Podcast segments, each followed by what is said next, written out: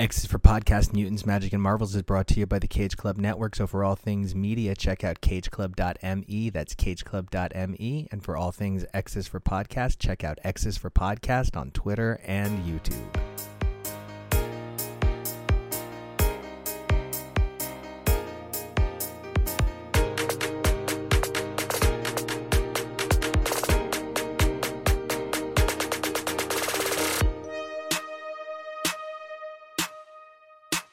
Everybody, welcome back to another all new X's for Podcast, your premier comic podcast for modern Marvels, Chrono Skimming Classics, and more. I'm Nico, and you guys can find me on Twitter and Instagram at Nico Action. That's N I C O A C T I O N. And you can check the show out at xsforpodcast.com. We have an awesome triple header for you today on another modern Marvels episode. We're going to be taking a look at Immortal X Men number three, New Mutants 26, and Iron Fist number four. One of the things that's so fascinating about all three of these titles is the way they are seeking to weave together a number of elements of not just their own sort of narrative scopes, but of previous writers' time with these characters. It's really rewarding to see when the Marvel Universe's stable of creators likes to pay tribute to the like pantheonic work that has come before. It just makes editing this show and being a fan and being a listener and being a reader and talking about it that much more exciting week after week. And it's why we love making this show for you guys. I am so fucking excited today because today is 350 episodes of this amazing show. And I don't know that, uh,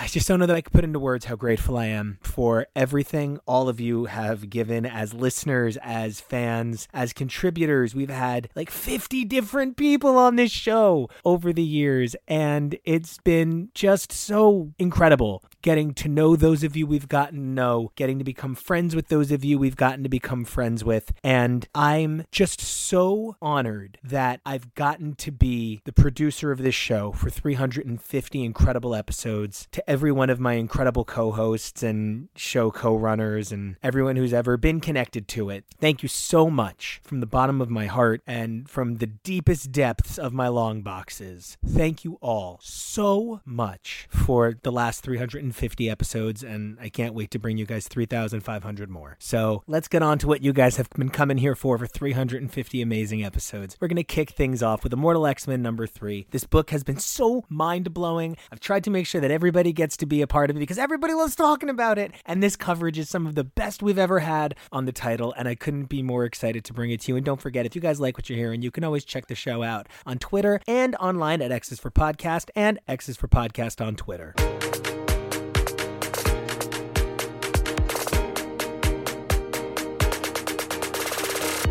Hey, everybody, welcome back to X's for Podcast, your premier comics podcast for dissecting insane timelines that I will be thinking about for the rest of my life. I'm TK, and you can find me dissecting insane timelines that I will be thinking about for the rest of my life on Twitter and Instagram at xnate, xgrayx. And I'm Steven. You can find me over on Twitter at Steven of Wonder and over on Facebook as an admin for the House of North Star group.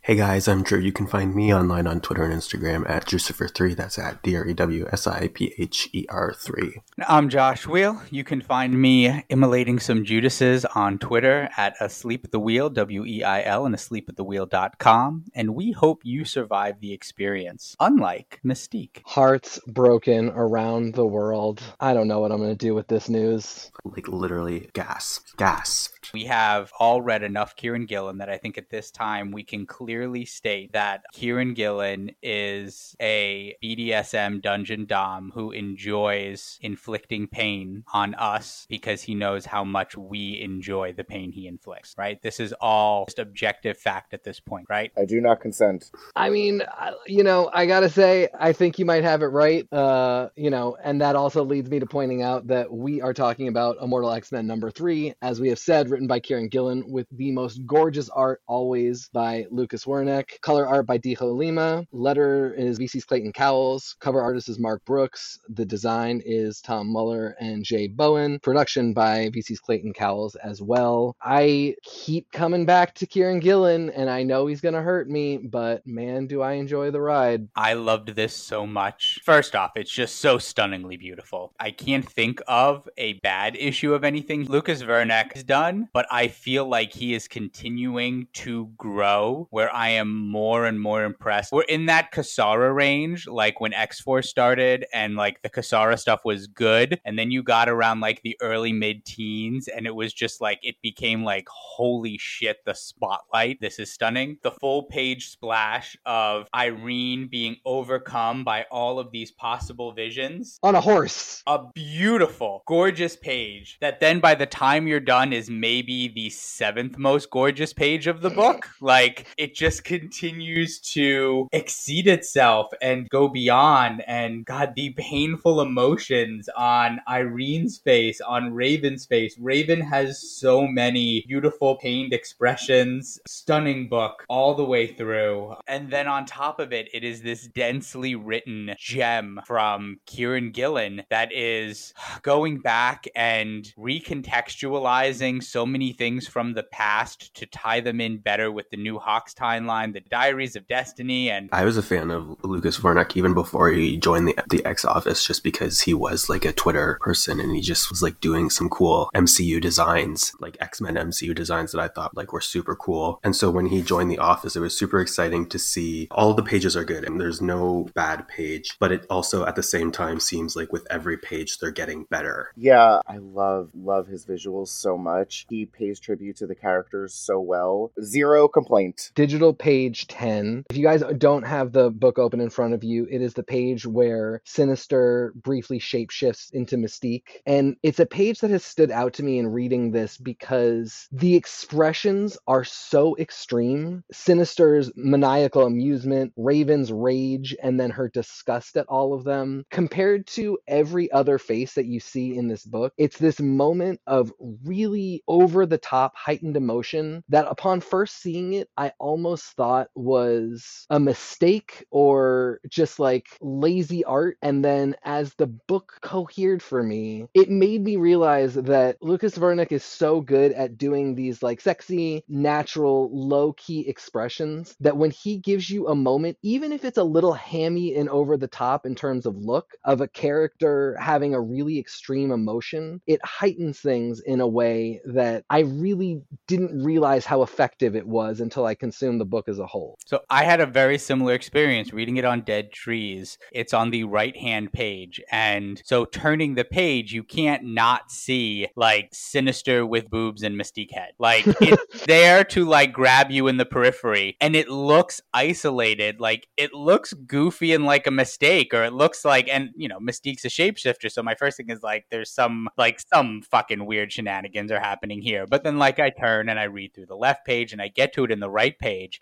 And even having been previewed it, like it's not coming as a surprise. Like it hits and strikes because as part of visual storytelling, as part of, you know, the paneling layouts progression, when you get to it as intended, the big giant hammy shit eating grin resonates at a different level because of all of the muted, subtle frustrations, the angers, the emotions you're getting on all of the women's faces, on Emma, on Raven, on Irene, even on Hope on that left page right before it. And then you get Sinister, which is this like fake emotionless like over glee because he's taunting he's doing so much in an image that isolated and out of context looks ridiculous and the fact that that hypes raven up and then she's doing it with other emotions and it's these two shape changers with no specific face that they have to have at any given moment just going off and i think it also kind of ties into what we see with just the like pure suffering of irene in this issue the threads in this are this low key simmer that we've got with the council at all times of just they're trapped with these secrets and they've got to figure out what to do. And everywhere around them, there are these heights of intense emotion and extreme event. I mean, like they are just dealing with the ramifications of everything at such a high level at parts. The tension of that is really driving for the whole issue. I mean, of course, you're going to read the whole thing, but like the degree to which you're like, I desperately have to know what is on the next page is such an exciting part about this book overall, but really this issue.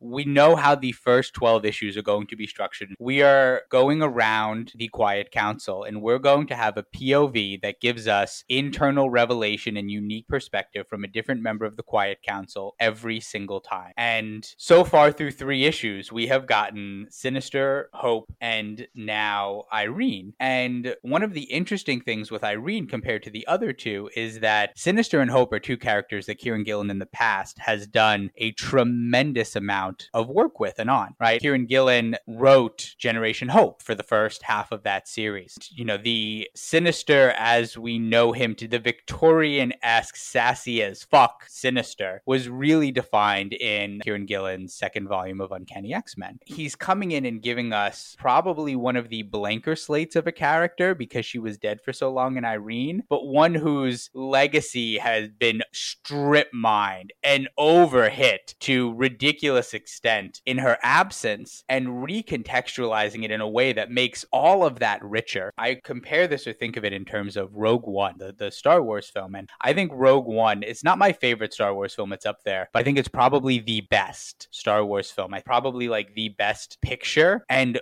not just because it tells its own tight, complete story with emotional stakes, but because it recontextualizes the other films around it to make them better. What it does with the amazing Darth Vader scene at the end, knowing that that happens a mere day or two before the Darth Vader Obi Wan battle in A New Hope, having seen the Darth Vader Luke Skywalker battle in Empire Strikes Back, it takes those and puts them in the greater storytelling perspective of these amazing lightsaber battles and says, no, no, no, no, no. This is Darth Vader toying or not wanting to go full force because he would have fucking slaughtered his son. This is Darth Vader taking his time and letting the Obi Wan battle linger because there's no threat to him there because his power is so high. Because if Darth Vader wanted to flex, he would murder every motherfucker in the room, and don't you forget it. And that recontextualization that allows you to have an amazing moment in a film, but also adds depth to the stories around it, like that's what we got here with what he did with the Destiny Diaries and what he did with her timeline and the way that she laid those things out and why some of them seemed silly and fucked up. It made them all richer and added greater depth to the character in this story and retroactively in those other stories. I can go on and on about how much I love Kieron Gillen's work. This is one of my favorite monthly titles I am reading across anything, and it is absolutely my favorite title coming out of the X office right now. Yeah, it's a real high point for not just the Destiny of X era, but I think Hoxpox as a whole. This not just this run, but again this particular issue because it's finally giving us a moment to breathe with the idea that Destiny is back alive and active. But in taking that moment, it's a very intense and complex to swallow moment. Yeah, I agree. I like fitting new ideas into things that have already existed because you're not changing what happened before. You're just making your narrative work within the story that was already created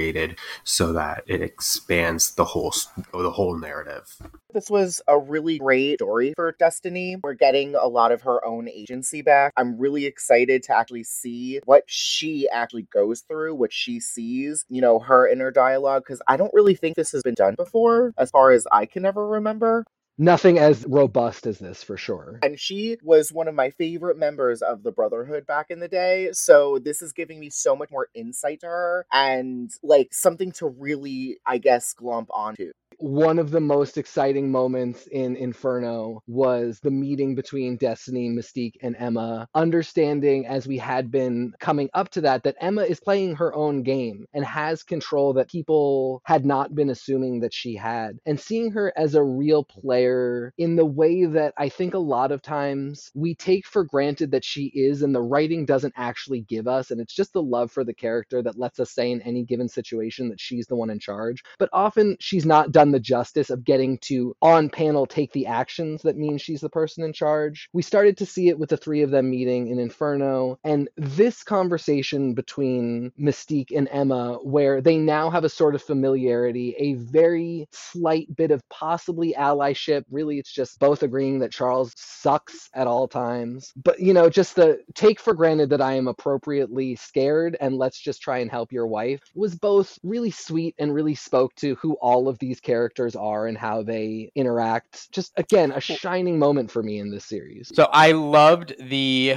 Emma and Raven dynamic in this book because we have these two characters that are very different, but you know, they do have a certain something in common because they're two women who are obsessively controlling. They have to be control freaks about what's going on in their lives because far too often men have tried to control them or take control or eliminate their autonomy or their agency. And so they have to be this way. And, you know, Raven is a character that, you know, in her Irene dynamic, one of the things that makes it so compelling is that writers have done a good job of ensuring that Irene is the only character she really ever defers to. Like some writers every now and again try to make that Forge or, you know, maybe Rogue, but then like you could never trust it if she was being manipulative or not. But Irene is the only character that she consistently will defer to. She will push back, assert control over everyone else. And so seeing her, you know, going to Emma for help, this is her way of expressing trust, even if it comes off as very, very non trusting. Like, because no one else would even be invited into that room. Like, the fact that she brought Emma into the room, even if she's still trying to super control and fight her on everything, is her way of expressing trust and vulnerability to or being vulnerable around anyone other than Irene, which to me, you know, gave you this this deeper relationship between the two characters now than, you know, what was just in the text. I loved getting to see Emma in these moments and what that kind of meant that she is the one Raven chose to allow in. And that she's kind of kind you never know with Emma, not just like you never know because she's Emma Frost, but also with who's writing her and what else could be going on, what else Emma could be scheming. Like the stoic tenderness was the thing that I was just like, this is a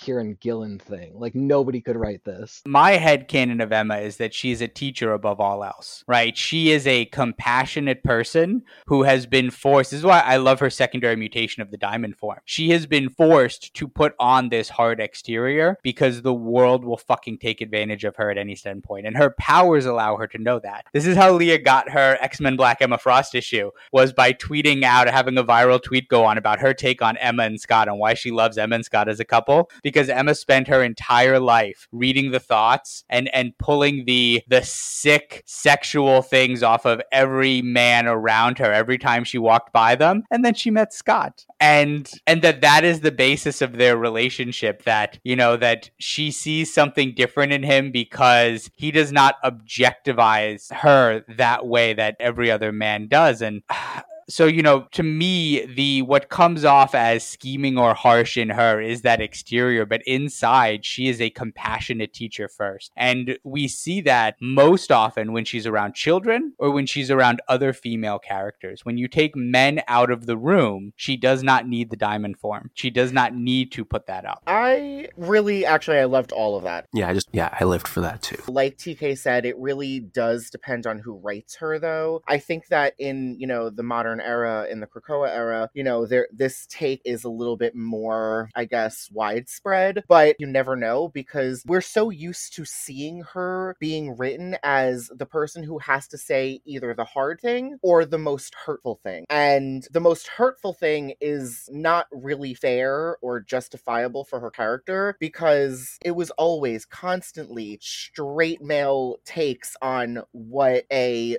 powerful woman like how she would speak. And and this just feels so much more elevated to me. It makes her feel like a real person. You know, she is pretty much my favorite character. She's the reason why I read comic books. She's the reason why I'm here. But this whole series so far has just been such, you know what, not even series, just the Krakoan era has been such a love letter to Emma Frost. You know, we I'm glad that you guys mentioned Leah because I think that she has had probably my absolute favorite take on her. And between her and Duggan and now Gillen, like this has been just the most amazing source of Emma material that I've come across. And I say this as a fan of her since 2004. I was thinking back to their last interaction in Inferno, and it kind of was not on the best terms, like, but also not on the worst terms. She's sympathizing with Mystique because she sees that her partner is like, you know, sick, bonding with her, so like woman bond. Because it's kind of just like she's forgetting about what happened before, and now she's just like, no, like we have a situation here Yeah, I agree that we have gotten a really good take on Emma in the Krakoan era. And I don't think Duggan gets enough credit for that because, yes, we talk about how much we loved her in Marauders, right? And Marauders gave us Boss Bitch Emma, who was also mentor, teacher, you know, sororal friend to Kate. But at the same time, he was very quietly deepening and giving us Mom Emma over in Cable. And we were just quietly digesting additional depth and sides of this character in Cable at the same time that really helps to keep her full formed and not the, you know, bitch on heels from the cis male gaze that has been her problematic side. That's a good point. Like, it, Duggan really did give us different layers to her character throughout the different books that he was writing. And she was problematic before and she was just there to say the hurtful thing. And she did that so often to the women around her that there are times when I was so excited to see that she was going to be in a book. And then she was just kind of cruel to people. Emma has been so inconsistently written when it comes to women. You know, it's often forgotten that she is, you're right, she is a teacher first and foremost, but she's also a feminist and an ally. And one of the things that really, really gets muddled was her relationship with Kate. You know, uh, after Astonishing, you know, they had such a great ending. Then Kate comes back, and then all of a sudden, in this weird way, they're like kind of enemies again. They're in, they're antagonistic towards each other. And while some people might say like, "Oh, well, that's believable," I don't really see that. I don't see why Emma would continue to make cruel comments to her fellow woman who she shared such a just extremely emotional moment where one was sacrificing herself to help save her and the rest of the world. So this this has just been just such a trip and I'm really grateful that she's being handled so much better now because part of part of being an Emma Frost fan is seeing the potential, you know, part of being a fan of any character is seeing the potential that that character has and seeing, you know, what the writers do with it. And for so long, you know, we see this powerful woman and we love her. She's this uh, essentially a queer icon, you know, in so many ways.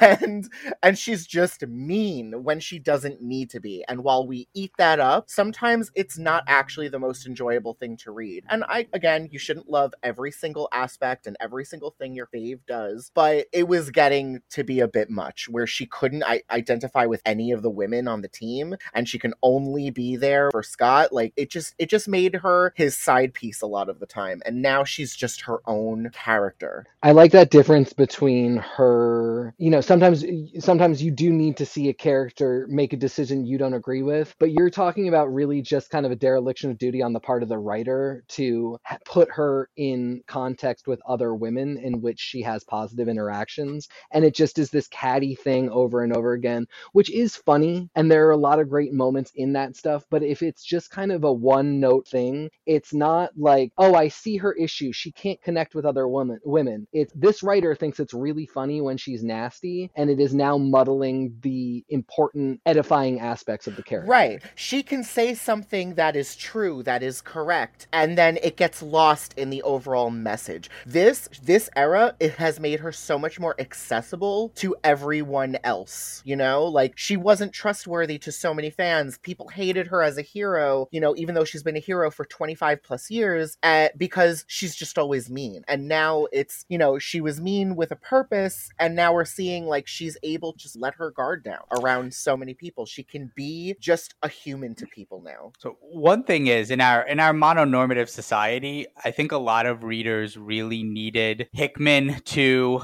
like solidify the polycule because they could not they could they had like the Angelina Jolie problem that they could not dismiss the idea of her as homewrecker even if it had been decades at you know that she was with Scott at that point or even if she had you know literally more issues under her belt in a relationship with Scott than Jean ever did. It didn't matter. People needed that. People needed to kind of see that it was okay. But there's far too many writers who who struggle with a character like her her. I'm a fan of the Bendis era overall, and I think she is probably by far his weakest character in that run. I think he did not know how to write the majority of her relationships with characters, Kate being chief among them. He's not the worst. There are a number of writers whose takes, you know, I would just say flat out, I just dismiss. Like, you know, you look at what they did to her in IVX, and I'm like, nope, that didn't happen. Nope, that's not. No, I don't even. I don't even oh, take that I, as part of. I don't even take that as part of the canon of her character. I don't even nope. know what. Nope. I don't even know what you're nope. Talking about. That did. That's not. no, that doesn't even shape. Like, I don't even have to recontextualize that. No, Xavier took that memory right out of my head because I don't know at all what you're saying. IVX, what? There's a difference between reading someone and just being me. And I feel like if a writer can't read, then like they can't make Emma read, then you know it's just like it doesn't work. Like you, then you just make her a mean bitch, which she's not. She will read you for filth. And Drew, that's such like a perfect encapsulation of why she's a gay icon because when written best, they are reads. They're not just her walking around being nasty. It's this person being like, I'm so informed because I'm telepathic that I see the parts of you that I can laugh at because they're 100% true. And there's a way that you can do that sometimes where you're like, man, she didn't have to like kick Bobby when he was down about the fact that he's obviously gay and not out, but like she's not wrong. And there are other times where you're like, oh, she's just coming off like she's making fun of a sad closeted dude. It's a really fine line. And great writers who walk it enforce that like the gays love to see a good read. Absolutely. I think that was a good point. The two other really big things I want to talk about, and I want to just kind of like give you guys a chance to decide where we go, one direction or the other. We got to get to this future timeline that uh, we get a glimpse of. And then I just want to talk about the really wholesome and important queerness of this issue in the month of Pride. So, you know, take it away on whichever one you want to start with. One of like the, my favorite parts of this entire issue was we actually get to see a glimpse in a way what Destiny sees when she's going through her visions. And we get this cool double page spread of all these visions and kind of what the future of this, like the books could be, with the next double page being one of those timelines and how they play out. And it involves like so many kind of weird, interesting aspects of like history and what we know. And it's like we got Phoenix Exodus and fighting uh, Sinister. And I just love this imagery of like in space. We have this larger than life Exodus basically holding this spaceship and he just like rips it open and it's like sinister. And it's just like that imagery I love. Phoenix aspect that it's like literally this huge god, you know, and it's just like little sinister who's like, you know, this joke of a human being laughing in the face of Exodus. I definitely want to know more about that. I have so many questions. You know, like uh is is he the full Phoenix? Is he part of the the Phoenix Force core? Is he large, that powerful because, you know, all of a sudden something shifted and people, you know, believe in him. We now know is part of his power set. Like he oh my gosh, that was just such an awesome moment and, you know, Sinister just oh god, laughing in his face even as he's like being swallowed is just so oh my god, he's it just speaks to the lunacy of of that character as well. We are probably not going to revisit this as a definite possibility for Krakoa. I feel like this is just a really cool moment to show us, yeah, how Irene's powers work and what kind of stuff she's working with in this moment. But it was so funny to me, all the stuff we've looked at for the possible futures of Krakoa through Moira's eyes and how this is just none of that. Nothing that none of these little moments that Ray, uh, that uh, Irene is seeing correlate really to the ones that we've heard about coming up in the in the other futures that Moira's had. I also want to point out that at the moment where timeline has the Gene Corsairs, which is what Sinister is calling himself now, we have another point called Unity. And my read of it is that while this looks like Exodus, and Exodus might be a big part of how this is happening, this is a lot of mutants combined together, mentally like building each other up. The Phoenix Force is obviously in the mix. I feel like that multi mind thing is part of the Exodus belief power. So this is a very weird, enormous mutant circuit hosting the Phoenix Force, is how I read it. And that's just like the little subtle just bits of text that got me there and what an expansive idea it put in my mind is such a great example of how solid of a writer Kieron Gillen is and how much he can impress you with two or three pages and give you stuff to think about that he might not really even put into play in a huge way in his story going forward. But the fact that he took this time to go over it shows you sort of all the tools that he's working with and what he's willing to do for the story. Yeah. And I mean, as a big Kieron Gillen fan, feel pretty, pretty confident that we're going to see this again at some point in some iteration or from some perspective because he doesn't just throw away things or just put in things that are cool. Like this is everything is this is part of something. He's a, a very densely plotted, you know, well, his thoughts are well constructed and tied together. Now, I thought this was really interesting, the Phoenix Exodus, because he's such a fascinating character to put in this based on his power set. And Sinister has this line before he gets swallowed into the fiery vortex of Exodus's mouth. Uh, you know, it doesn't matter how many trillions are bloating you up with belief. You're just another loser again and again and again. And the idea that if Exodus had gained the Phoenix Force, that he would be flying around the galaxy, the universe, gaining worship of entire planets and solar systems, making him more and more powerful to this point where there's something more than just Exodus Phoenix in him. And I didn't think of it as a mutant circuit, but he it reminded me more of the Starlin Infinity and Eternity designs where, you know, you have these characters that are like half character, half silhouette with, you know, just kind of like galactic nebulous space in coloring in their shape. That, you know, if that means that he reached some level of godhood like that, if there was some like phalanx leveling up as we we learned about like collectiveness back in Hoxpox, but that there was definitely like a greater level there. Exodus and Phoenix together had leveled beyond somehow in this expand potential future. Beautifully done because the art is not, I mean, we're getting colors and styles here that are extremely dissimilar from the rest of the book, but also fucking stunning. Yeah, just an amazing glimpse into a potential future here. Although we can probably say is not the track that we're going to be on because the one thing that we do know is coming up out of all of this is Judgment Day, which is like 17 fucking nodes away. Right. I definitely think that we'll see elements of this again, but I think this timeline is probably we're not in danger of the way like we really spent the first part of Hoxpox being like, how are they going to get to something that's pretty similar to one of Moira's futures that they're going to have to fight? I don't think we're going to see this stuff in a in a cool way. I just love that he's like, I had all these ideas and you can see them and like imagine what it would have been like, but I'm actually going to go in a different direction and you'll see parts of this develop in other places. That's a very Kieron Gillen thing. I also love that he ended with like such a classic his sinister idea, which is just him screaming, I am the only thing that exists. You remove me and you're all gone. That was such an important part of his reconceptualization of Sinister. And to put that in there in this moment that again probably doesn't have huge bearing in and of itself, but does remind you that there's still a core to Sinister that is pure solipsism. And that is one of the huge issues with his involvement in all of this. It's not just all the crazy mad science stuff, it's that he really doesn't think there's anybody else but him. And it, just his grasp of character and how he reminds us of all the stuff that he knows is just so expert. All right, guys. So, just all I got to say is this book was the gift for the Pride season that I never could have expected.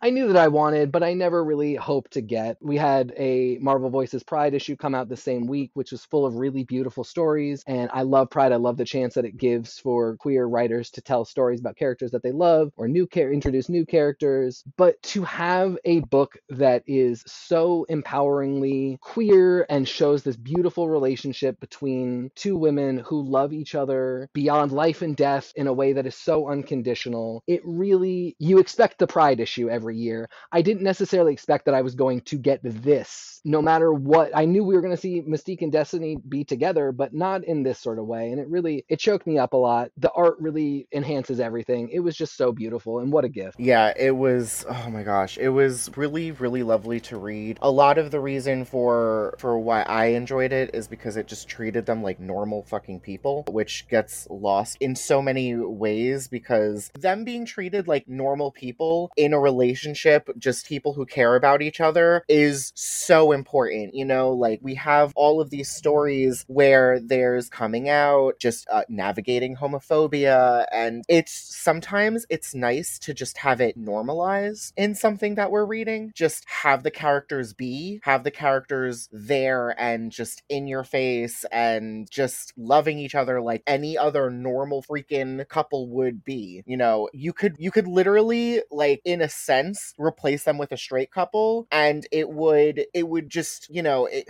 I I don't I don't know if that makes sense even those panels in the flashback of Destiny in like kind of the more masculine clothing with the suspenders and the Right, in the yes. nightie, and you know Irene is like the detective. I mean, this is her Sherlock Holmes moment. Yes, she's yes. like the typically male role detective, and Mystique comes in all sexy and but you know they're they're both women. It's it, yeah, it's fantastic. Absolutely. Yeah, I 100% agree with you, Steven. That is like kind of my main issue with the Marvel Pride is that like I appreciate the sentiment in that, but I find that all of the stories revolve around being queer and just like and the the, the stories are very surface and there's no variety. I want variety. And this is what like this was my pride issue because this is like what I'm asking for when I say I want more LGBTQ content is like literally this issue, not like, you know, going to like a mutant pride parade. I don't care about that. I care about seeing like, you know, alternate futures and like how this couple is going to cope with that, you know, and like cope with the future where they might not be together. And like you said, I was thinking you could replace this with like Legion and Blindfold and it could still be the same story. Um, Yes, yes, that was such a good point. Like, it could literally be Legion and Blindfold, but, you know, it's not. It's this queer couple being treated like real people, being treated like humans. We're all out a long time, significantly older, very comfortable. The stories that we're going to identify with are queer people in their element. Um, I feel like this, we really get to enjoy this particular story, and this is for us in Pride. How wonderful. I feel the same way in terms of what I get out of the Marvel Voices Pride, but of course, for so many other like younger people, people who aren't necessarily as familiar with the comics, who the the queerness of the Pride issue is kind of their intro to certain characters so that they get into the comic. I get what they're doing, and it's lovely if people if it resonates with people. That's so great. More queer, queer people in comics fandom is so welcome. But yeah, I mean, for for people who are both longstanding comics people who are aware of the queer stuff that's been there under the surface and needing to be dealt with, and also whose own stuff has been dealt with, getting other types of stories is really important, and getting quality ones is so rare. Absolutely, absolutely. I'm still bitter that there was no North Star story in that entire issue that just came out, but you know what? It is what it is. I really think that North Star is being held when they can really actually deal with the implications of resurrecting their mutant baby. And I think it should be, because I think that's a big old can of worms. I think it could be a really great thing for somebody to write, but it's got to be done well. I don't I don't want to read a schlocky Yeah. dad North Star story.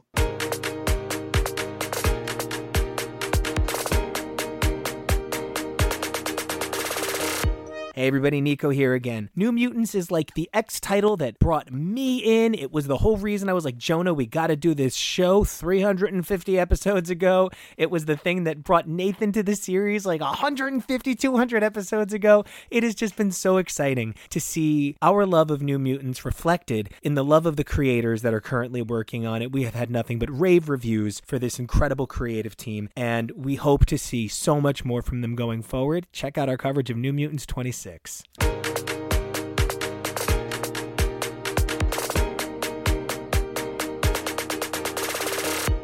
everybody, welcome to another exciting segment of X's for Podcasts. I'm Nathan. You can find me online at Dazzler at Twitter. That's right, Dazzler, like in the age of apocalypse, on Twitter, where you can find me pining over how hot Moonstar is in this. And old lady Yana oh, with that warlock arm sword. Mm.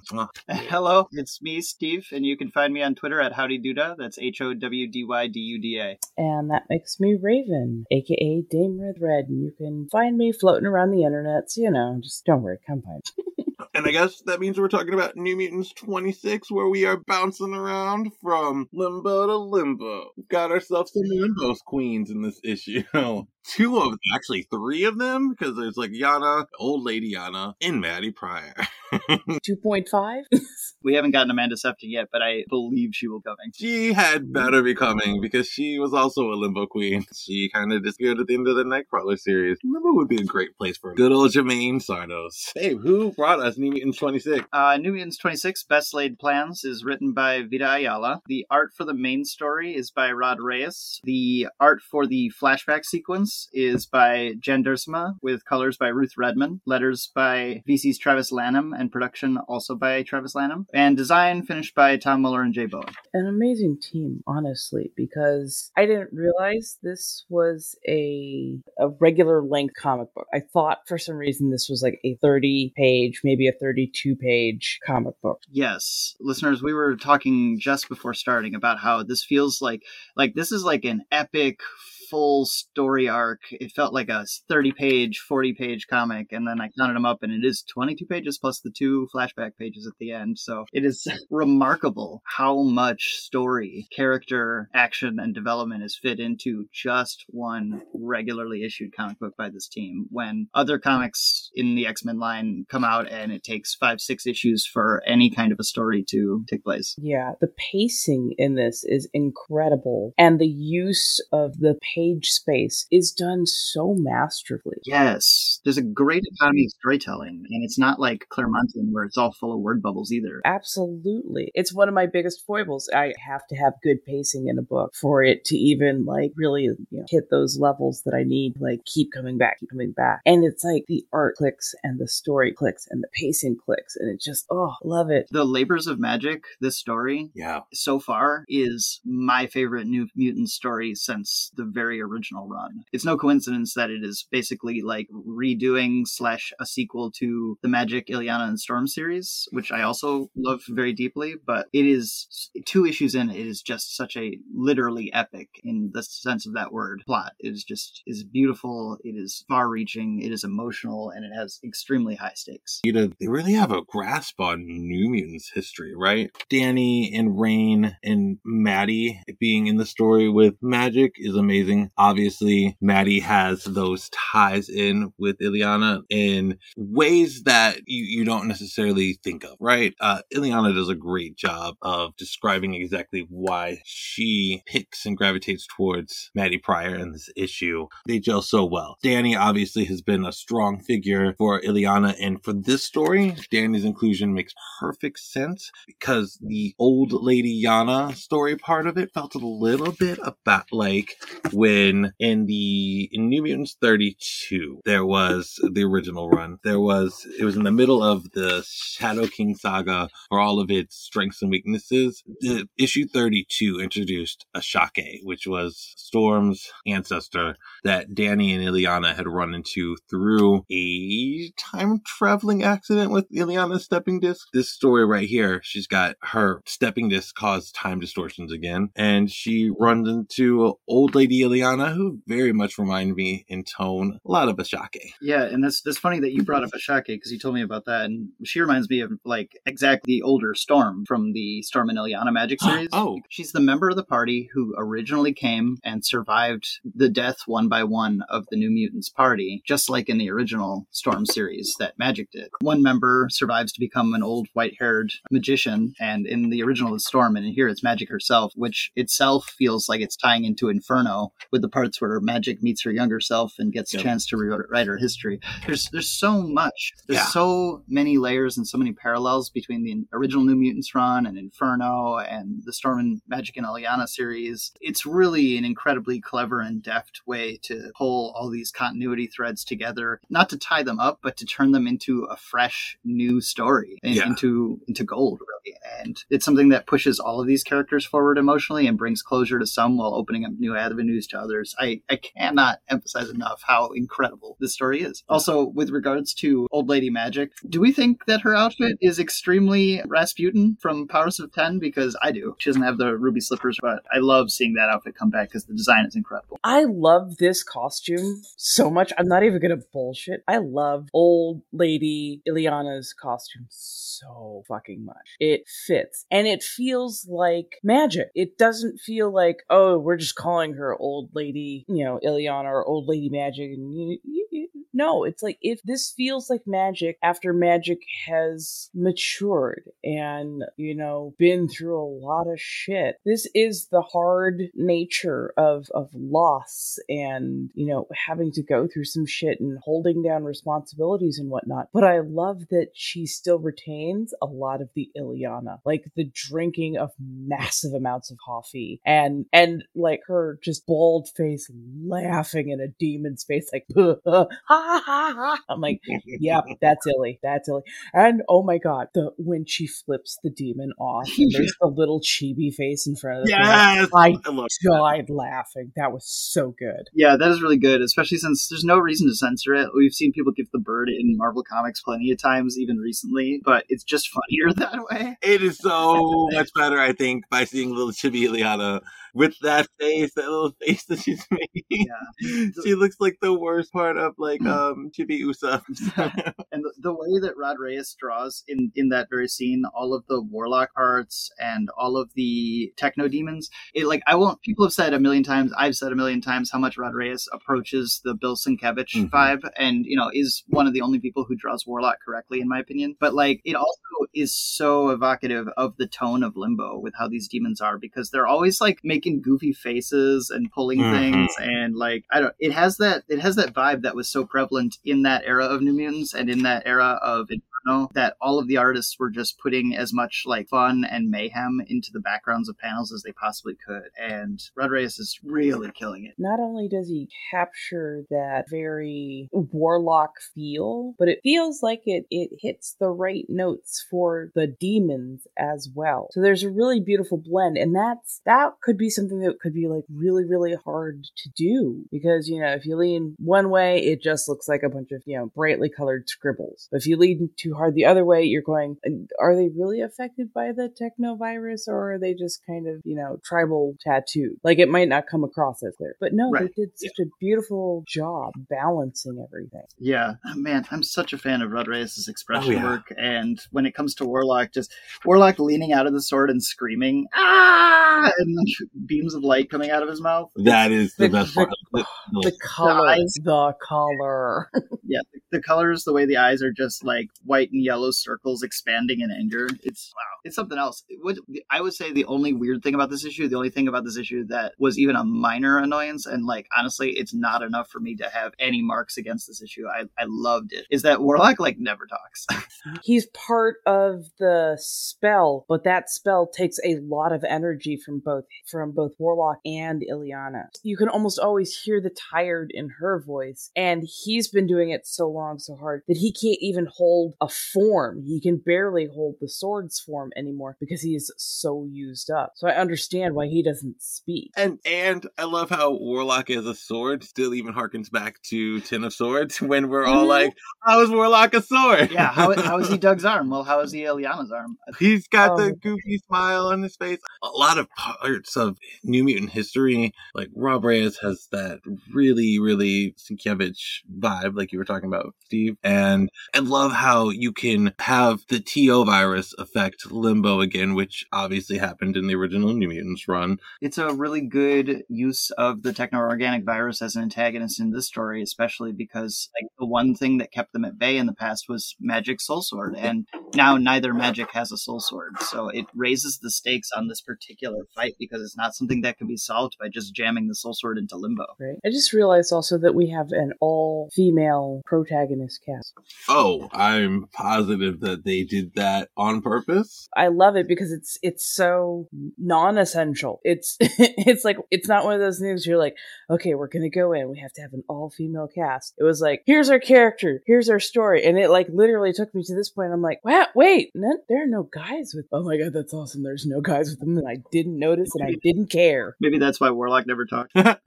I kind of love this because it shows that you can have female characters on page that don't need to center around what male characters are doing and or or you know oh my god we're chasing this boy. What i like this boy like it, it, there doesn't need to be a centering around men there doesn't need to be a centering around you know uh, you know their ideals or their machinations or pursuits of them. This is just here it is here's our story there we go and i'm like thank you. This is what i've been asking for. I'd still love a little bit more coverage on madeline pryor's outfit and i will always say this mostly because i want to see her in new stuff because ilya's upgrade into the new outfit oh my god that was everything. I want to see that from maddie pryor too but yes i love it Yeah. I, I love this new outfit, and I'm so frustrated that we don't get to see the full thing. Like I it's just a glimpse over the the sim sword, and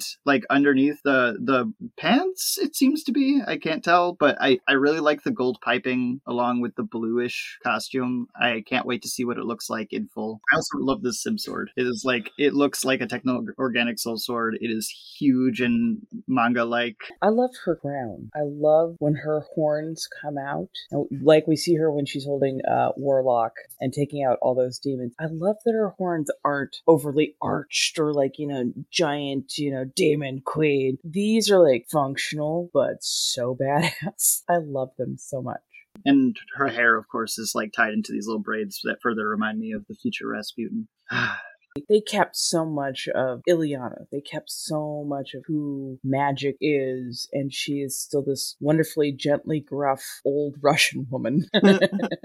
She's so amazing, and I love it. At all, the first write-up page, the Warlock log. I love this. This was more than I could hope for. I thought they were just going to give it a quick explanation on page in a couple of beautifully done panels, but instead they gave us an entire write up page. And honestly, I got so much more. Yeah. I'm so Yeah. happy. It really contributes to that feeling that we had of like this being like a 30 page epic, is because like these, unlike a lot of the data pages that have been going around lately, instead of just Mhm. dropping kind of ancillary information that world builds or like a little bit of background data or a couple of conversations that maybe give a clue to the plot but maybe don't, this is like directly the meat of the issue. Like this, it, it is a dialogue between the two women who rule Limbo, and it, it, it doesn't just explain things, it in conversation challenges things that have happened in other books. It brings attention to the central problem of Madeline Pryor's story thus far, which is being spoken for at the whim of men in her life and not having her own character. And it's directly and explicitly talked out on page, challenging the conventions of her story. I love that. Instead of the usual thing that a writer will do, which is dance around the idea, maybe, maybe make an allusion to it. I think the best I can remember is Zeb Wells talking about like being a, a nowhere girl in a nothing place. But like this is this is direct. It is within the fiction. It is not I can see how this goes, having seen Ayala and Reyes be able to work together for so long.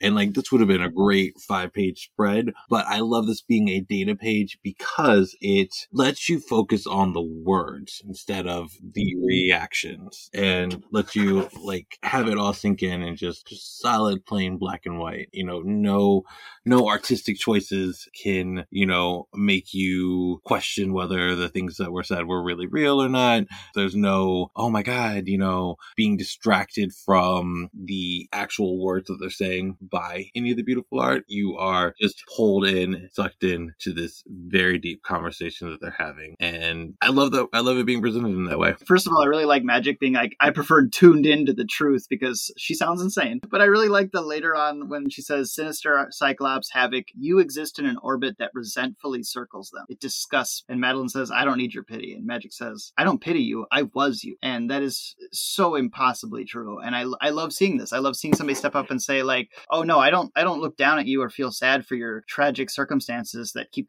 coming back and victimizing you further. I remember being you and we're going to get free together. She says, you know, Belasco, S'ym, and even a version of Kate and Kurt. So I wonder in her mind if sometimes she turns and looks at Kate and still sees Kat. Oh, I I 100% believe she does. The flashback sequence is heartbreaking. It's just a little that didn't exist in the original Illyana and Magik series, but under the hands of Jan Duursema and Ruth Redmond, like returning to this time period with the like period appropriate art and coloring, like the flat colors, is always going to be like super magical to me, pun intended. But reading through this whole sequence where even even in the depths of like Kitty having been turned into Cat and this like hellish persona, she still like will give everything and risk everything just for like a second of bringing her friend back, even though she knows it won't last, even though she knows it's just a chance to say hi to Kitty, who's been uh, magically enslaved this whole time. For one second, it's worth all of the torture and punishment that has definitely come. Yeah. Oh my goodness. The you saw the childlike hope in it, and you you could also see like how clever she had to become just to survive. But yeah, like to to see your friend turned into your abuser, but still not giving up hope that your your friend is in there. And yeah, like she came that far just for a couple of seconds, which gave her hope that she could actually break out of this place. She she could become strong enough to manipulate the magic in that place. So it was it's heartbreaking. Oh, That close up on Magik's face at the very end, where she says, I'll do everything in my power to save you, looking at Kitty, it's extra heart. It just stomps on my heart because we know she won't. like as much as Reyes's art is amazing and I love it, I just I gotta gush about this art team for this backup story. Like just because the faces are amazing, intentionally drawing and coloring in a style of several years ago, but this team they managed to make it look pretty modern for a flashback to me. Yeah, I, Yeah. I think it has that I- iconic Bronze Age look Yeah. to it because of the like the flat colors, which is something I miss in comics. Like as much as much as like Marte Gracia is my favorite comic colorist ever, and as much as like I really really uh, love the way that we've been able to push the technology of color into new and amazing realms, I'll always be like nostalgic for this like era. One of my like the most emotional panels I've seen is just that first panel from the second page where Kate's crying and you know Illyana is just looking so crestfallen because even though she's got a moment with Kate, she knows it's not going to last already at maybe nine by now. I don't know how old she would be at this point, but you know, you know, just the, the life this this poor kid has had to live. she gives that title over because that was a title that was forced on her and uh, the will and whim of men but madeline keeps gravitating back to limbo and that's why she gave it to her it's like this is this is not a place that i chose but this is a place that you keep choosing so this needs to be yours because this is what you gravitate to and this is something that you need and this is something that you've chosen that's why i'm giving it over to you because you don't need to be beholden to all the men and machinations that they have in your life Yeah, Un- under Ayala, um, Illyana has so much emotional intelligence. There's this like cool balancing act too, right? Because I mean, like Ayala has to know that Illyana is going to be written by other writers around the X office at this time, and it's not like it's not like Illyana is ever written as a different person. She seems like the same person in every book, but the way that Ayala plays it is that you know Illyana is somebody who has all this emotional intelligence and is so strong and so brave and so courageous, just like the girl that she was. And this cartoonish, like exaggerated, kind of like you know the the goth jock who is just kind of like really brusque and kind of like cold sometimes, but also like funny and seemingly dumb is just kind of like how she interacts and presents herself to the rest of her friends because it allows herself to keep her emotional trauma safe, right? well and it's also the the childlike side that she never really got to have because her childhood was literally spent in limbo under belasco's rule. So yeah mm, like i think sometimes she like especially when she's around kids like the like some of the the other new mutants who are just coming up like she tends to be a bit more kid like when she's around children. But yeah like she she still tends to fill that clown role. But that's kind of why i love her juxtaposition next to the old Illyana because you can still see some of that childlike energy but it's very much tempered by by time and age and it's it still comes across so beautifully I love how Reyes has covered up Yana's boob window. Yeah, it is kind of sexy, but I've actually like always really liked Rod Reyes's take on this particular outfit because Rod Reyes always Yana as wearing like shorts, and then like the thigh highs are kind of like they're kind of like tights that she wears up to her shorts for most coverage. Yeah, sure, I like it when she's just wearing black panties and like thigh high boots with a boob window. Of course, that looks hot, and Lena Yu puts that right on the cover, so it's not like I even have to be nostalgic for it or nothing. But I would agree with you, Raven. It's probably time to cover Maddie up a little bit more. I do think that you're right. Like she looks extremely sexy in this. It's an extremely skimpy outfit. Like there's almost nothing there.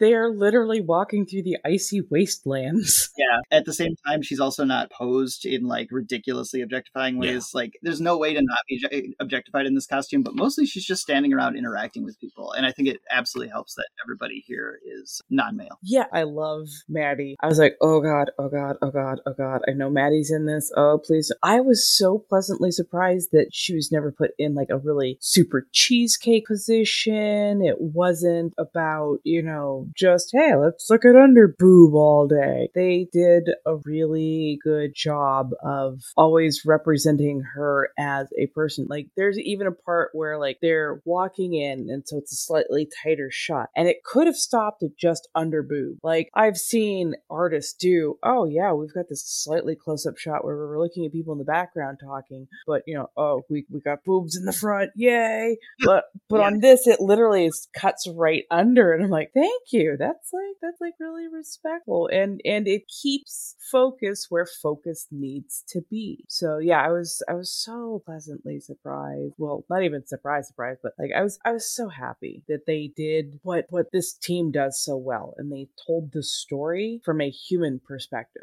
Yes. Yeah. There's not a single there's not a single shot of somebody's butt taking up almost the entire like frame as they walk away, which something I love in Asad Bitch's work, but is thank- thankfully absent here. And when magic is being like killed or infected by the techno organic virus, the old magic by S'ym, there's not a single moment where she looks like she's sexily dying and getting choked. Like Oh my God. a- Even look at Colossus. He's walking around in his classic outfit, but he's still like well covered. And he is he is known for walking into a frame and having just the goods framed up. Yes, that is But, like, like- the- I was I was like, is this really Colossus? I didn't see his entire ass cheek when he walked in. the or his Right? giant metal bulge. Oh my god, seriously. But like I- no, I- they they treated it so well and everybody was like so well done that it, it just made me so happy. And there was a nice uh, blob appearance in that. And also Karma and her girlfriend. Look, Karma can have lots of girlfriends, and that is what I tell myself all the time. Look, When I read her with Danny, like, it's just her other girlfriend. I believe that Karma is madly in love with Danny Moonstar. I literally have not seen this character really do anything else, so I have no baseline for her actual personality. So I can't even tell if she's going to be good for Karma or not. But I think Karma is like I don't know, I'm just I'm just meh about that relationship. I'm glad Karma seems happy, at the very least. Yeah. Yeah. Yeah, oh, yeah, of course. Got little heart things. I don't know. I don't know if Karma's doing that, but I like it. Yeah.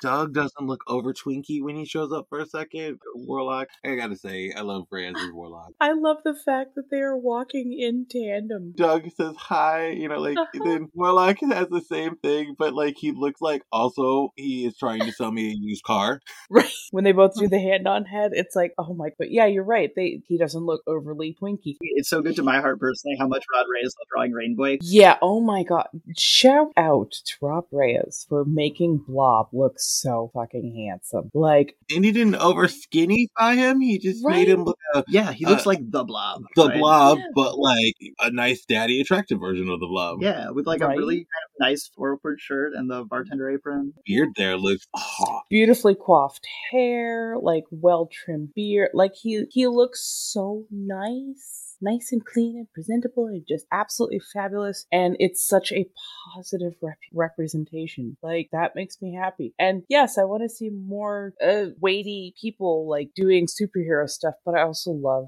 how much Blob loves his role as bartender and how this is this is his jam. This is his happy. This is where he wants to be. Like that makes me so happy, like on a lot of levels. And it's taken me a while to like really accept that. Yeah, all in all, just a spectacular issue. It made me feel young again reading this. Like, it made me feel like a kid reading these comics for the very first time and falling in love with these characters and the deep emotional weight of their interactions and the things that they mean to each other and the fear and the fright of what's to come. It's it's really something extraordinary. And if our listeners are listening to this for some reason and are not reading Vita Ayala and Rod Reyes' run on New Mutants, just please do. It's been it's been one of the best X Men books Yeah. of this era and possibly ever. Also, if you have Marvel Unlimited, a lot of the original run together is on there. I promise you, if you love these characters, if you love the New Mutants, Vita, they knock it out of the park with their characterization. Reyes, he's amazing with art. They often work with Travis Lanham, who is so good on letters. We didn't point it out, but the ha ha ha ha ha of two Magiks laughing has that like little like the very pop art Lichtenstein style. yeah, and I, I Lichtenstein absolutely stole that from actual comic artists. and yes, thank you. He's probably the person who is best known for doing it in the pop art world. It's beautiful here, and it also calls back to the original series in such a nice way. But yes, it's very re- reminiscent of how they had to print comic books way back in the day, where they could only lay down like colored dots, basically almost pointillism, uh, in order to make color within the lines that were drawn. So yeah, it was a very old school style, but it still has this beautiful modern take that usually adds like texture to words. if you're worried about with this arc, like we've brought up a lot of nostalgia bits, but if you're worried about nostalgia because you know everybody, you know, nostalgia kills. It's amazing how it's steeped in the history and it's also trying to move it forward and trying to make the story go to new places and it's not just saying, "Cool, here's a story of, you know, Wolverine and Deadpool beating each other up because the 90s." you it is revisiting these stories, finding emotional depth that we always knew should have been there, but haven't been there. Also, shout out the to the last page. That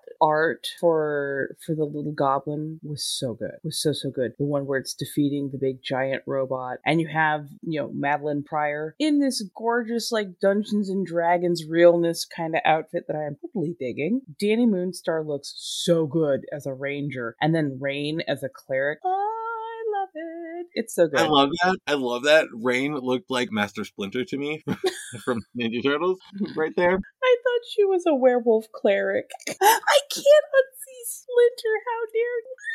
Rahne does look like Splinter at the bottom of the page there, but it's a fairy tale, so it's like this fairy tale. I love any story that's gonna have Rahne be a rat. That's fine. I'm good with that. That pinup page there too with the the Maddie. That is the only time in this issue that there was a somewhat cheesecake pose, but Reyes did not go full cheesecake like he could have with the sort of like epic fairy tale style art. This fairy tale costume almost covers more, if not actually does. does. cover more than her real costume. Yeah, it does, and it still looks very much Madelyne Pryor. It still Does. looks and has her feel. But yeah, it, not only does it cover more, it gives more detail. It adds to her. I mean, she's got a crown, she's got accessories, she's got good coverage with good boob support. Like, yes, I could totally get behind this being her look for a while, even. Like, I love it. I love that, yes, it is a mildly cheesecake pose, but it's literally her reeling back, charging up a spell that she's about to unleash. And you know it's probably going to level half the fucking field. it's the most cheesecakey pose, and it's so mildly and I, I appreciate the care that Reyes is putting into. But like, even when they've got the male characters, like they still look hot. They're, they're still the character you remember, and then you kind of go, "Yeah, I would smash."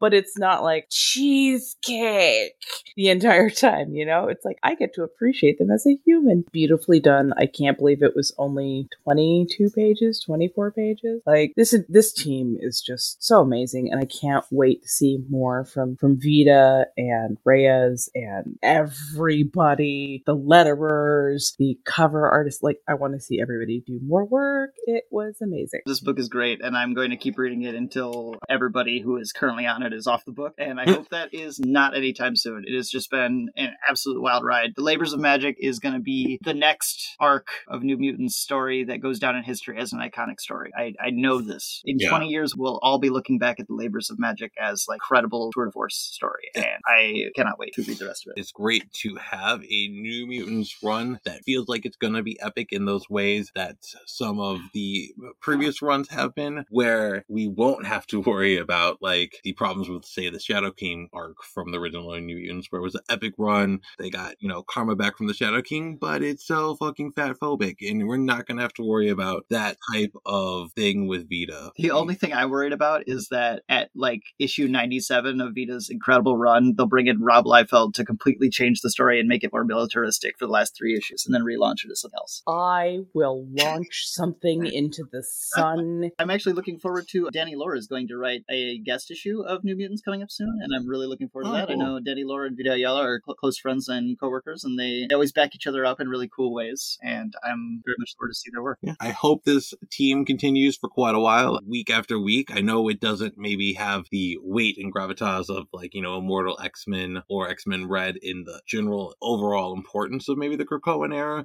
but I think this is one of the best written and best produced books out there. I always enjoy reading what Reyes and Ayala put together and bring out for us. For me, when I think of New Mutants runs, obviously you've got that OG run, but this is up there in importance and weight. And it's not one of those books where in the past, some of the New Mutants books, you were like, they had no reason for existing. This book has a reason to exist. I'm so glad for it.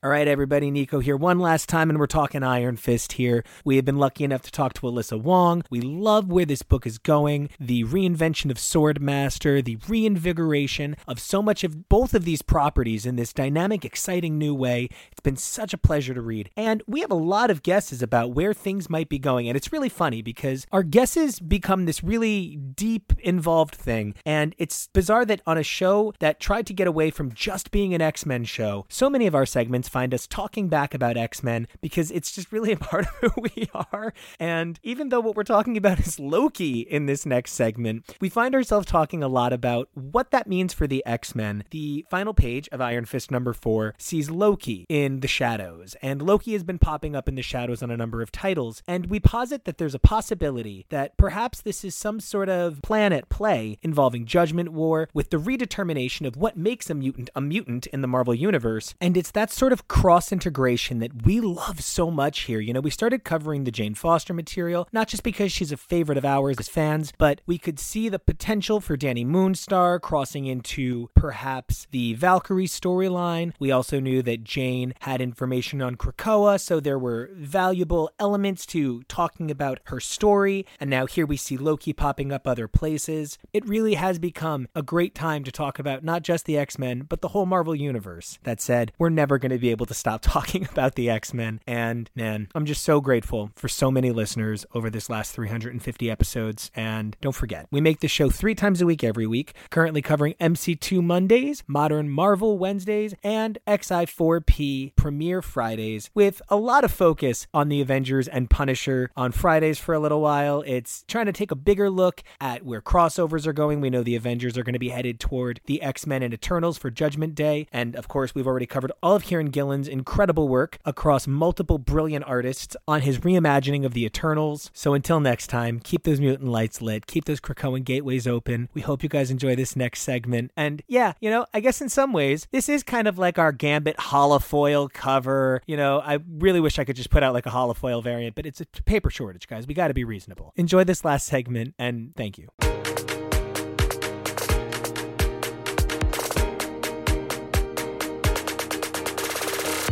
Hey, everybody, welcome back to an all new X's for Podcast, your premier comic podcast for modern Marvels, Chrono Skimming Classics, and Immortal Weapons. I'm Nico, and you can find me being Fat Cobra all about it over on Twitter and Instagram at Nico Action. That's N I C O A C T I O N. Fat Cobra, everybody, it's a bear dance. and I'm Steven. You can find me on Twitter at Steven of Wonder and over on Facebook as an admin for the House of North Star Group.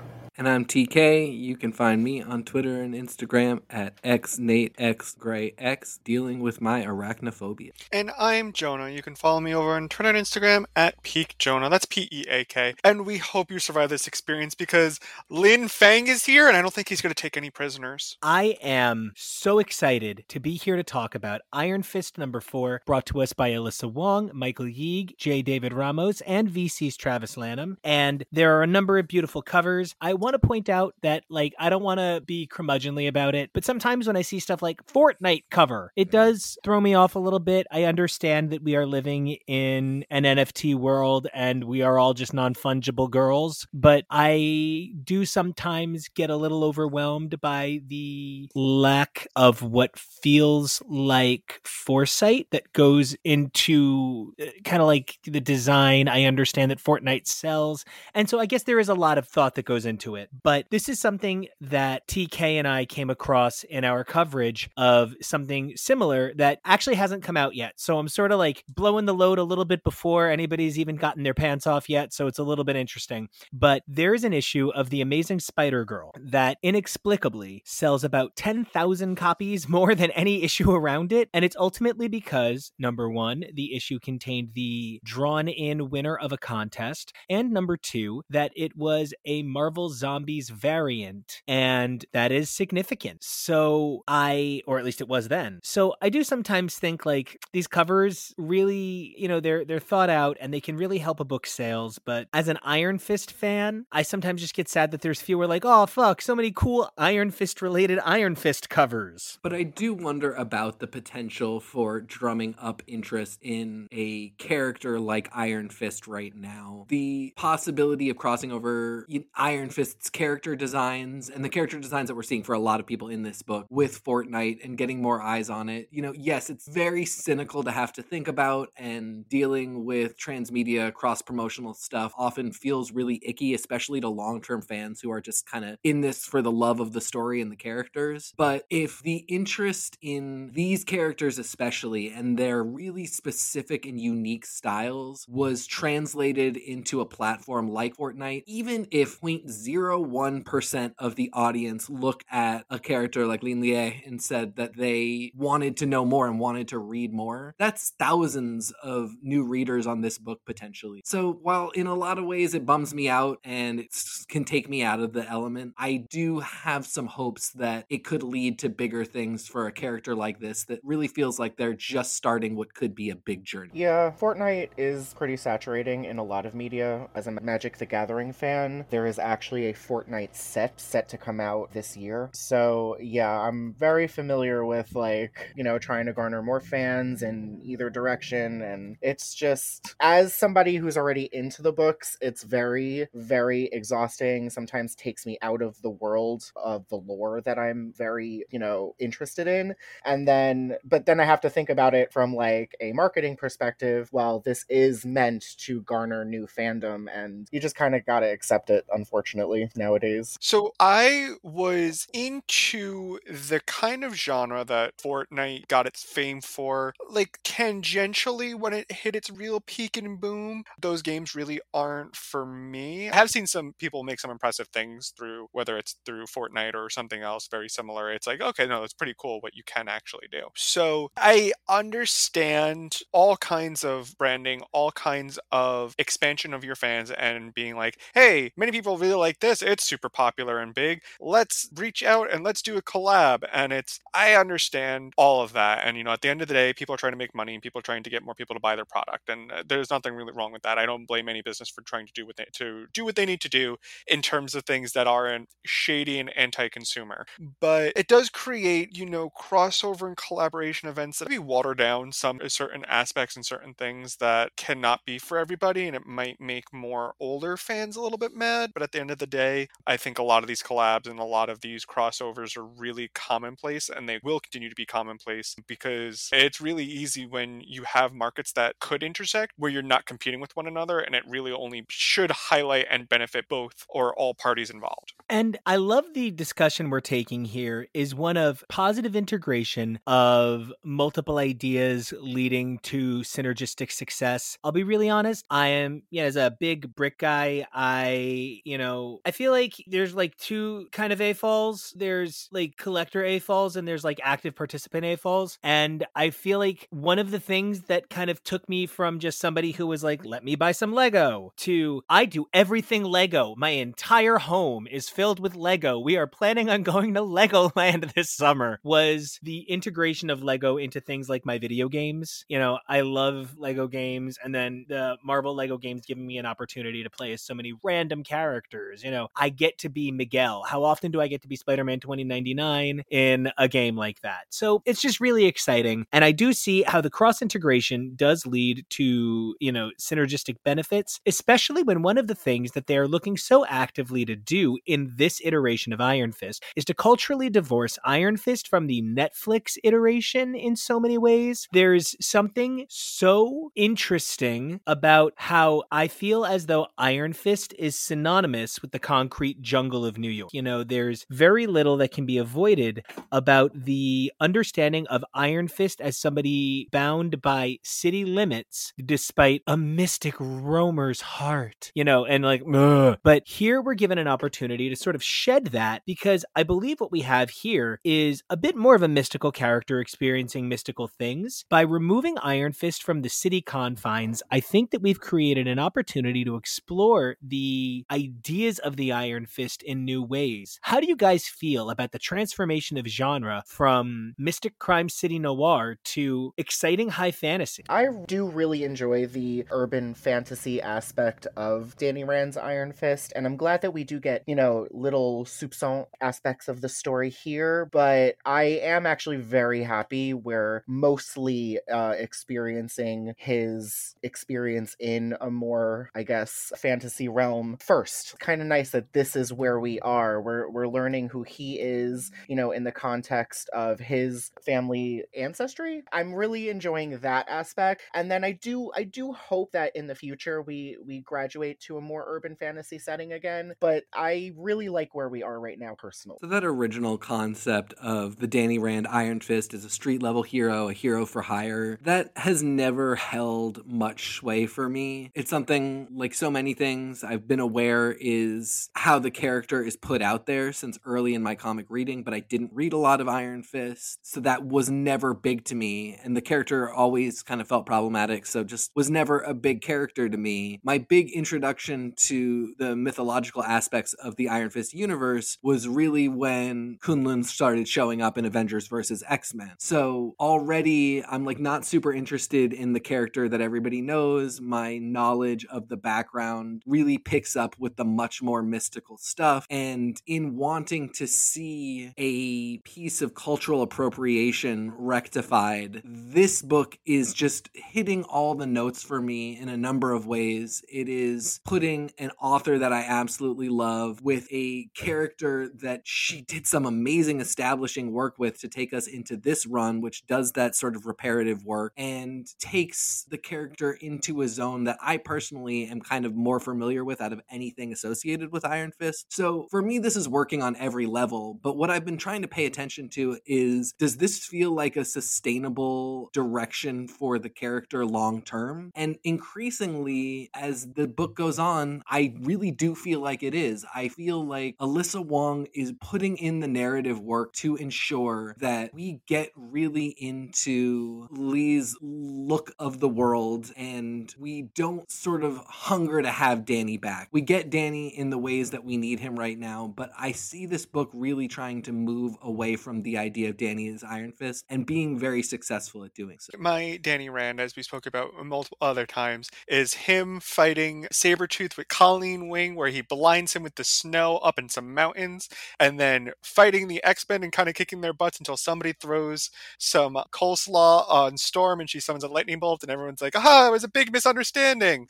That's my Danny Rand. Outside of that, Iron Fist was never really a character that specifically uh, spoke to me or really interested me in the sense that I I never really understood what made Danny Rand a special character. Why was Danny Rand Iron Fist? And I also kind of like the other members of the Defenders just a little bit more. I found them a little palatable for me in terms of where their stories were, who they are as characters, and their contributions to you know hero for hire street level heroes. I do enjoy Danny's relationship with Luke Cage. I think it's one of my favorite things in comics. I, I enjoy their friendship very much. So seeing them continually together here driving just makes me happy. I do appreciate and like that the mantle of Iron Fist was passed on to someone else. And I love that through this title, we're getting a lot of mix of mythos for not only the Iron Fist, but for also Lin Lie and, and all the things that he gets to do and, and his previous duties as Swordmaster and how those are kind of coming back to bite him in the butt. I'm not as familiar with Chinese mythology. It's one that I do know about because there are such a large handful of shows that do incorporate aspects of Chinese legend and, and mythos into slight cultural vernacular. I was a very big fan growing up of Jackie Chan Adventures, the animated cartoon where Jackie Chan voiced himself. Reading that uh, Lin Lie was the wielder or, of the sword of Fu Shi. Fu Shi was the brother of Nu Wa, who we get introduced to kind of like her champion through the martial artist woman who has the who had Ji Shuang Shuang. Yes. Fu Shi is the, the brother and husband of Nu Wa, and they're both credited credited with cr- creation. So I like that we're expanding more into Chinese mythos through this story that I don't know if everybody would be as familiar with if you weren't taught it and it's not something you grew up with. So I'm very excited to see where that continues to go. I love that there's now another sort of immortal weapon that kind of matches the sword in a way that there's also the immortal weapons that match the Iron Fist. That duality means that both sides of this complicated new life for Lin Lie, they both involve the sort of narrative of multiple people in these lineages. What did you guys think about the Gauntlet of Nuwa and the introduction of even more characters to this already overflowing character list? Yeah, I'm excited about the idea of the sacred weapons versus immortal weapons. And the word I keep coming back to is work. Alyssa is putting in work to flesh out two different mythoses and bring them together in a lot of ways through a character who feels plausible as taking up the mantle, one of the most famous mantles in Marvel canon, while coming from his own mantle as Swordmaster that still is pretty important. And the introduction of Swordmaster was a significant moment in Marvel history. He's not a A-list character that everybody knows, but he has a really interesting background as Swordmaster, coming all the way up to that Death of Doctor Strange White Fox issue, which just to me really established that this is a guy worth following and worth watching. And then we get this story that tells us that Iron Fist, the idea, the corner of the Marvel Universe, is worth paying attention to. And here's a really good inroad that isn't a millionaire, billionaire white guy. So it's all just, it all works. And, you know, just like the, the story is a really quality story, but the effort that Alyssa Wong is putting in to make this canon function in a way that other people will be able to pick up and write really great stories for this new Iron Fist that include his background as well. I think it's such a difficult undertaking, and she's doing it with such grace, making me just want to read more every week. Absolutely. I know that uh, it can feel at times having so many characters, you kind of lose a little bit of sense of who everybody is. But the way Alyssa writes, I, I do think that everybody feels distinct enough that even if these are characters that are just introduced for this, it does feel like, okay, I can still differentiate everybody. I can still understand who I'm really meant to be paying attention to and who's kind of just here just for this particular moment in the story. I find it so fascinating that I don't feel overwhelmed sensory wise with the amount of characters we are introduced to. Some are old, some are new, some are borrowed, some, some are blue. And I really enjoy and like, you know, all these characters that we're being introduced to because I'm not familiar with so many of them. It is nice just to say, like, here are these characters and they're kind of important to what's going on. And that's kind of just about it. Not everybody needs to be fully fleshed out for this particular story. I just find it so interesting that I don't feel overwhelmed with the amount of characters that are being shown or introduced in this. And I think one of the things that makes that so important is so many books become so hyper inundated with characters instead of detailed characters. And by only focusing on a handful of characters in depth, I think Alyssa is really finding an area that not just allows her to thrive, but allows her to take what she is working with to the next level. But so much of that is possible thanks to the art on this issue. Now, I don't think that necessarily the third issue suffered from having so many artists, but I think it's hard for me not to notice the consistency on this issue being back to one penciler and one inker. It had a much more consistent feel. How do you guys feel about the art and how the visuals, this heavy use of green and the blue in the green at that, plays into the understanding of the bigger picture of Iron Fist? I think in a book like this that is juggling a bunch of different characters, globetrotting, giving us a lot of new perspectives, consistency really is key. I thought the third issue did a good job in accepting that because there couldn't be consistency, the way you would use other artists should be strategic. And, you know, in no way knocking that issue, but in this one, because we have a consistent style all the way through, we are able to really take in all of the characters without confusion and understand the settings really well. And we do get introduced to new people every single issue in this. So it's important to have really stark stylistic choices. And thankfully, you know, of the old characters that we get introduced to here in the other Immortal Weapons, they are so stylistically distinct that there's no chance that we're going to kind of get them confused. But it really has to be rendered in a way that's compelling as well. And that's been another challenge of this book that it has met at every point, which is each character is really done justice and made to stand out in a way that doesn't confuse confused because there's a really clear hierarchy. We have our protagonist. A lot of the people in Kunlun do have a very NPC vibe to them, where there are some NPCs that you see a lot and they need to have a really distinct style, and some are just kind of background villagers. But how they're used and what they say can be really important. You just have to know how to balance everything. And this book is striking that balance artistically, sure. Just to kind of comment on what you're saying, that blue and green are both associated with the same thing in Chinese culture, which is the element of wood and the direction of east. They are also associated with the same element of heavenly ideas. And if Kunlun is one of the five capital cities of heaven, it would make a lot of sense that blue and green are kind of relied on heavily here. Additionally, there are cultures which treat blue and green as one color with two shades. So it is of note that I think a lot of the maybe leaning into a richer green could be attempting to connect, could be attempting to connect a little bit more culturally to the Chinese roots of the book. What do you guys think about the use of the art and color here in this issue between the redesign with these richer colors and the more streamlined art team?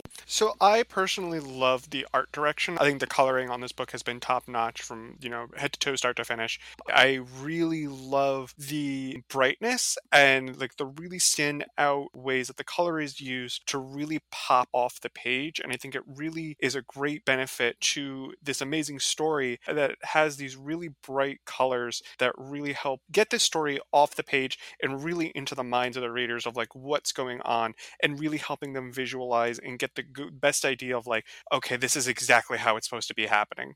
Color theory is such a fascinating topic, and I imagine there can be episodes upon episodes that could be done just talking about the X Men alone and comics in general about how color is used to d- differentiate and signify certain things. And I also love learning about what different cultures ascribe to certain colors. Like, I find it fascinating, and, and it is so wonderful to be able to learn about where different meanings come from and why certain things are done a certain way and so on. And I'm really interested to see if there is some color theory at work in trying to hint to a reader of what exactly is try- what, what is going on and what's not being seen here. Any artistic medium that's visual, you can hide a lot of different elements and things in ways where you have to kind of be looking for it in order to really understand the kind of the, the, those hidden messages. So I'm really excited to see if there are some hidden messages due to the, the way things are colored and the specific colors that were chosen would signify.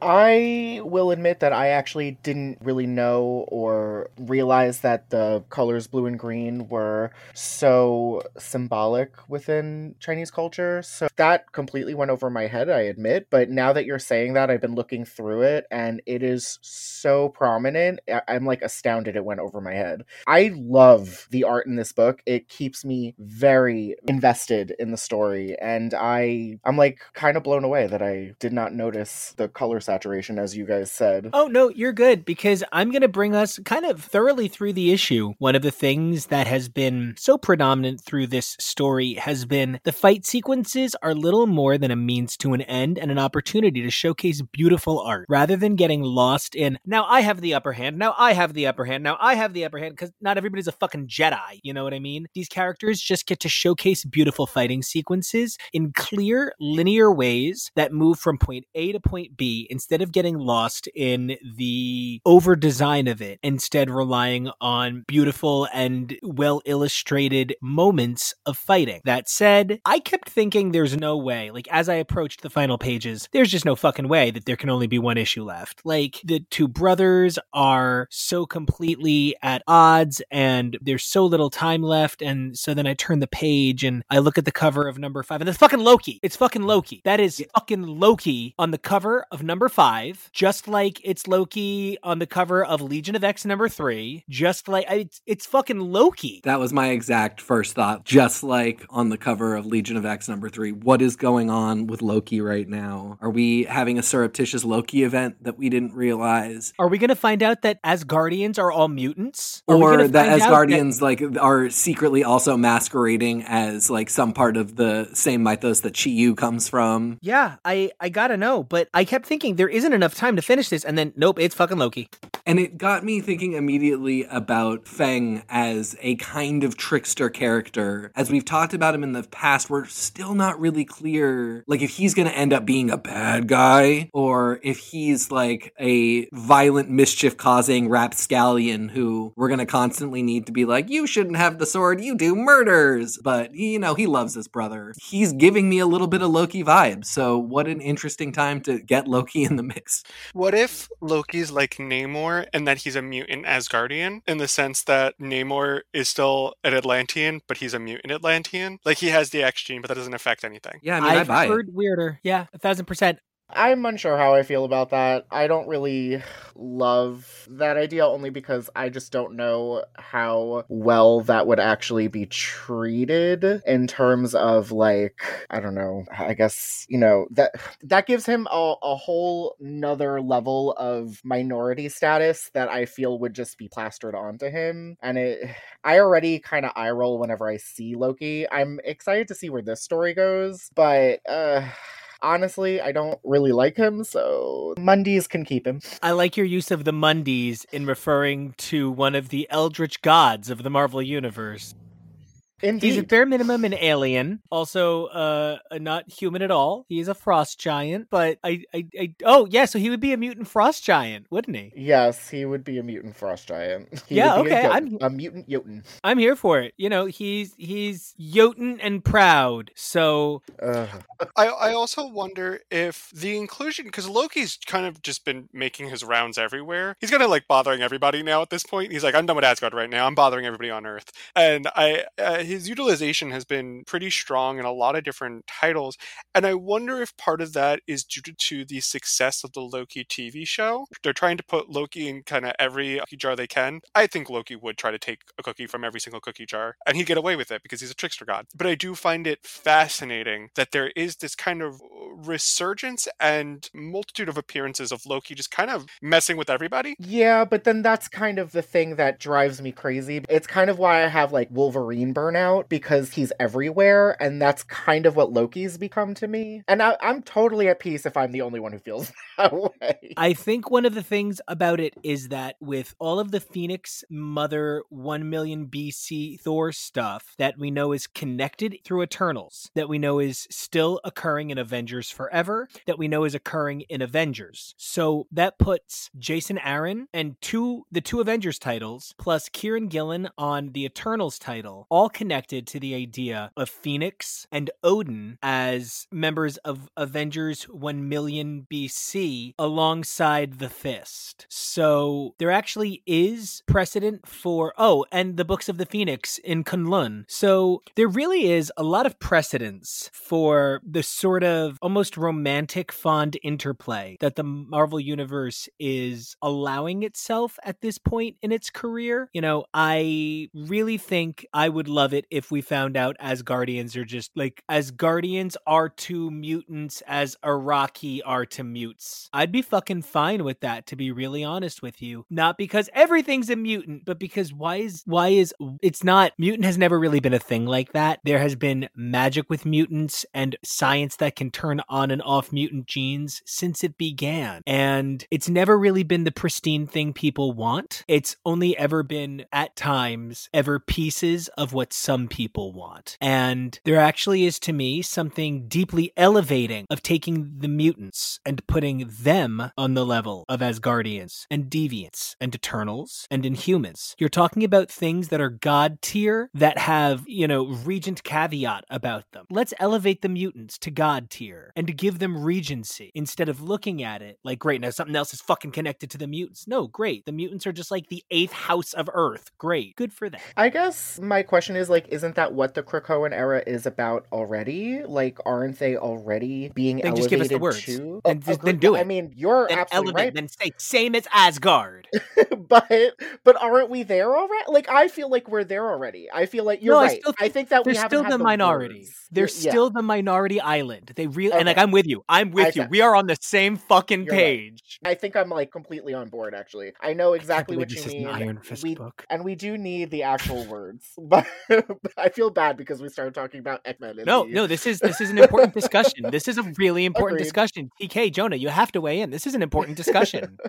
I absolutely take your point. I think it makes total sense. I do recognize the sensitivity of the fandom and how important minority metaphor contained within the mutant experience really is. And I think sometimes when we get into what defines a mutant or, you know, somebody like the high evolutionary comes around for a storyline and plays around with the X gene and what makes mutants different, there's always this fear of like, are you going to screw up the metaphor such that the catharsis that I often feel reading X books when something comes up that reflects my minority experience and I can kind of process through reading this? Are you going to write some like weird, silly sci fi fantasy story that screws up my internal ability to do that? And I think as fans, especially who many of us have been enjoying these books for decades, it's really important to recognize that even when somebody comes in with a really silly storyline that lays down some continuity that might really color your present experience of the mutant metaphor. This is all mutable. Your headcanon is really important. It's still really possible to experience that sort of processing work when a story is being written that might feel like the plot details get screwy with the metaphor. You do kind of sometimes just have to let these things happen. They always return to a baseline in which you can use the stories to process the way that you need to. Nothing is ever written so far to the extreme that suddenly the mutants literally become gods and now the minority metaphor never works anymore because everybody is part of a pantheon. It's never going to go that crazy, but to flirt with the idea of godhood for the minority actually will help you to take the the metaphor to another place and to find new ways to sort of process. So, I love everything that you guys are talking about. You know, the interplay of all of these zones of Marvel personhood and godhood have been having kind of a renaissance of new stories being told and new ways of looking at things. And it hasn't affected my love of the X Men. It has only kind of made me love new things like this Iron Fist story. And I love to see these amazing authors play around with these big idea groundworks that are being. I agree with that. I I think that part of my own personal issue with characters like Loki being brought into like the mutant status